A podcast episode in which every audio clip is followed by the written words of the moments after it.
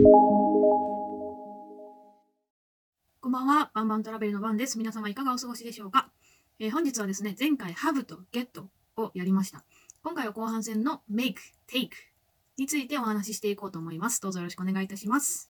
えーで、前回ですね、最後にお話ししたと思うんですけど、まあ今回 make と take なんですが、make ただ作る、take 持っていくだけじゃなくて、何を作れるのかとか、メイクがなんかどれだけのこの意味に対しての包容力があるのか？で実はなんか違うところでも活躍できちゃうとかっていうのをこうなんとなくイメージができるようにいろんなちょっと使い分けを今からお話しすることになるので、まあ、それがですね皆様のこの英会話 英会話に役立っていけるようにですね、まあ、ちょっと今回お話ししていければなと思っております。ちょっと最初から、まあちょっと作るではないお話から始めていっちゃうんですけど、結構これ編集してるので、まあ順番がちょっと違ったりするんですが、まあぜひあの参考にしていただけると幸いです。それでは、Let's get started! make make っていうのは、作る。はい、作るです。で、作るなんですけど、私がいろいろ現地の人と喋ってる時に皆さんがよく言うのは、make sense なんですよ。make sense。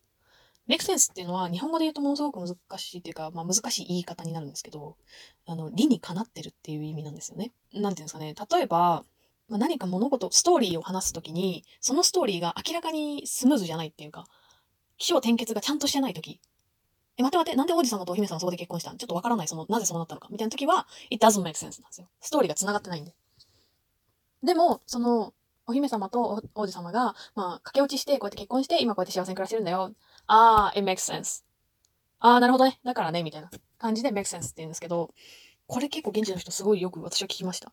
ちょっとですね、私もこう、理にかなってる、道理にかなってるみたいな意味で中学の時とかに覚えたので、どうにもこうにも使い方が分かりにくかったんですけど、まあ、日本語的な意味で言うと、明らかな、明らかで分かりやすいことを言ってる時とか、で、今みたいにストーリーの起承転結がしっかりしていて、こう理解できることを make sense って言うんですよね。はっきりしてて分かりやすいとか。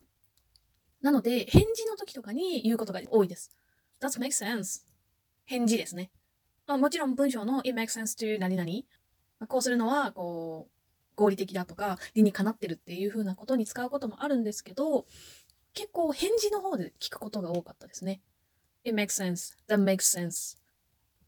It makes perfect sense とか、いろいろま使い方としてはあるんですけど、make sense っていうのを覚えてると、まあ、返事のバリエーションが広がりますね。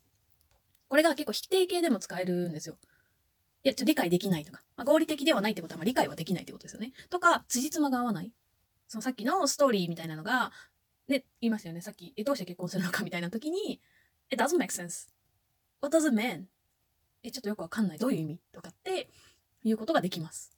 あと、いろいろ感情的になると、え、なんか私の言ってること、合ってるみたいな。私が言ってることわかる？みたいなことありますよね。こう、白熱しちゃって、わーって言った時に、え ?Do you understand? とかも言えますけど、Does it make sense? Does it make sense to you? とか、理にかな？ってるかな？みたいな。Does it make sense so far? So far? っていうのはなんか、まあ大丈夫みたいな感じなんですけど、今のところ大丈夫？ついてきてる？みたいな感じの意味になります。だから私も友達と喋ってる時に、いや、これでさ、これでさ、これでさ、これでさって言ったら、ん？あれ？私が言ってることっておかしくなってるかな？みたいな。Does it make sense? No problem. とか、とかって、大丈夫だよとかって言われたりとか、まあそういう会話もあります。とか、make sure。make sure もすごい、なんか確かめてみたいな意味なんですよ。make sure って。Um, please make sure your belongings とか。そう、念のために確かめるとか、チェックしてとかそういうことなんですけど、make sure はなんかすでに分かっていること、再確認してほしいみたいな。Please make sure your belongings とかだったら、あの、あなたの持ち物もう一回、うん、ちゃんと確認してねみたいな。make sure of the weather とかって言うと、天気について確認してみる。check the weather っていうのは、私は今知らないけど、チェックしてくんない？っていうチェックになるんですよね。なので、えっと、文章的に言うと、make sure だと、Oh my god, please make sure again. You already know the weather. え、ちょっと待って、もう一回確認してよ。いやいや、今日の天気もう分かってたやん。みたいな。でも、チェックっていうのは、How is the weather today? Oh, check the weather please. え、今日の天気何なんだろう？え、確認してもらっていい？みたいな、VTR とか、テレビの VTR とかの時に、まあ、わかんないです。どこかのテレビで私は見たことあるんですけど、check it out とかって言いますよね。check it out. それで今から見る VTR をチェックしてねっていうことですよね。で make sure to be video とかってあんま聞かないですよね。なんかそういう違いで私は考えてます。違う見解かもしれない。でもそういう風に使い分けてて、そこまで指摘されることはないですね。そういうので make sure は使えます。で、make up with とかってなると仲直りするっていう意味になるんですよ。make up with。だから作るっていう意味なんで、作り上げる。誰々と共にみたいな。それで仲直りするみたいな意味で使うんですよね。で、例えば今すごい20とかで言ってますよね。make me happy. 私を幸せにする。私の幸せを作るみたいなね。you make me happy. you make me happy って言うと、あなたは私のことを幸せにするみたいな。できるんですよね。ごめんなさい。二重は make you happy, make you happy ですけど、make me happy でも make you happy でも、その人ですよね。あなたか私か、どちらかを幸せにする。幸せを作り上げる。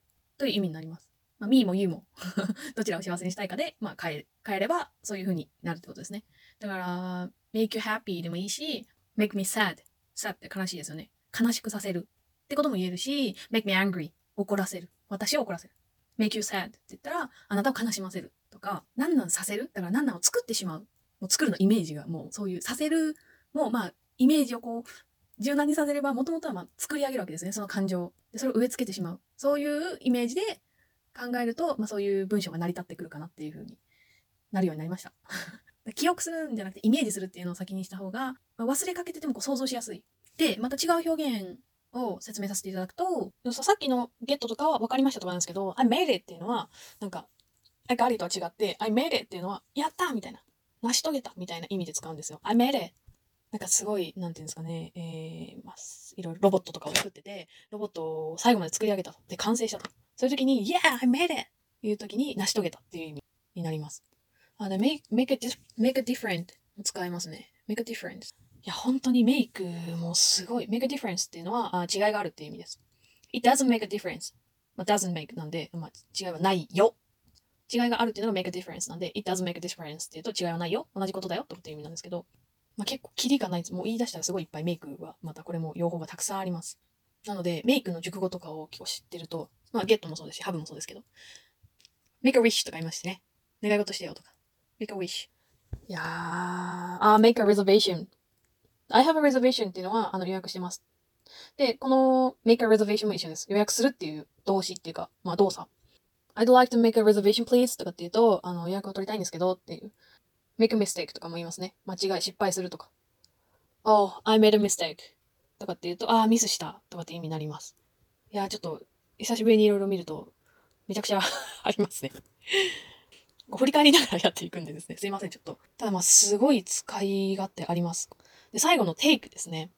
take もめちゃくちゃ便利なんですよ。もう、どっかの回し物並みにちょっといろんなものをお勧めしてますけど、まあ、テイクって、取るとか連れてくみたいな意味なんですよね。まあ、身近な例えで言うと、テイクアウト、持ち帰りで日本では使いますよね。これテイク使ってますね。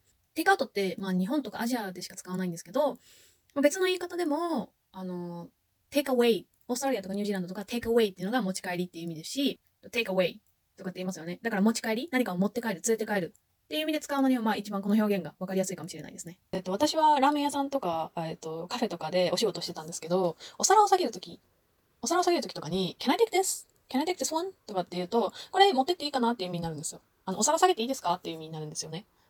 あの、連れてくってことなんで、お皿連れてく。なんか 生きてるみたいな感じなんですけど、でもそういうふうに言うんですよ。この Can I take this one? は、英語を喋れなくて、カナダで一番最初に日本食レストランでバイトした時に一番最初に覚えました。お皿を下げなきゃいけないので。でそれでテイクって、あ、これで使うんだって思って、なんですかね、もうそのイメージしてもらうしかないんですけど、まあ、連れてくのに人も生き物もそうじゃないのも関係ない感じに、こう、連れてくイコールテイクみたいな、それをもっともっと、こう、寛容に、いろいろ柔軟に見てもらうと、まあ、なんとなくメイクセンスなんですよね。だから、I took a picture, I take a picture.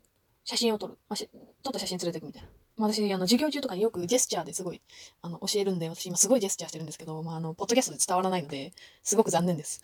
まあ、不思議な表現にはなっちゃうかもしれないです、日本語的には。でも、例えば、this bus takes you to the station. って言ったら、このバスはあなたを、あの、駅まで連れてきますよ。で、このバスは駅まで行きます。駅行きです。みたいな話になるんですよね。なんかまるでバスが人間かのような言い方しますけど、でもそういうことなんですよ。This bus takes you to the station. 何々行きですとかそういうことも言えるんですよね。運ぶ移動するとかそういうイメージでも使えちゃうんです。だからよく、はい、よくっていうか、授業とかでもしかしたら聞いたかもしれないですけど、take a walk とか散歩に行く。自分を散歩に連れて行くみたいな感じですね。take a walk。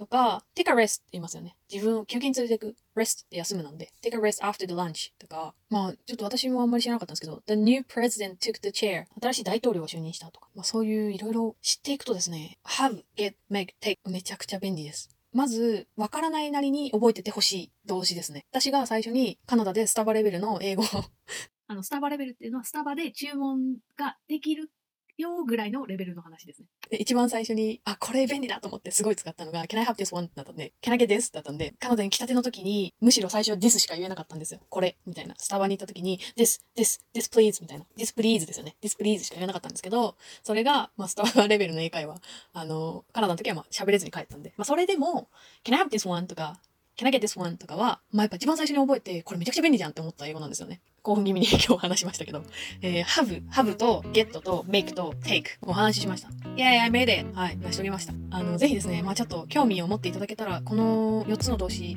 ぜひ自分で調べてみてください。あの、ものすごく使い勝手あります。ちなみに本日出てきた文章は、えー、ノートに全部記載してますので、えー、なんて言ったのかなって思った時はそちらをチェックしてください。ということで、今回、えー、便利な4つの動詞をご紹介いたしました。最後までお聞きいただき本当にありがとうございます。ちょっとですね、あの、おしゃべりが過ぎる時があって、尻滅裂な時もあるかもしれませんが、あの、お聞き苦しければ申し訳ございません。慣れて改善していこうと思っております。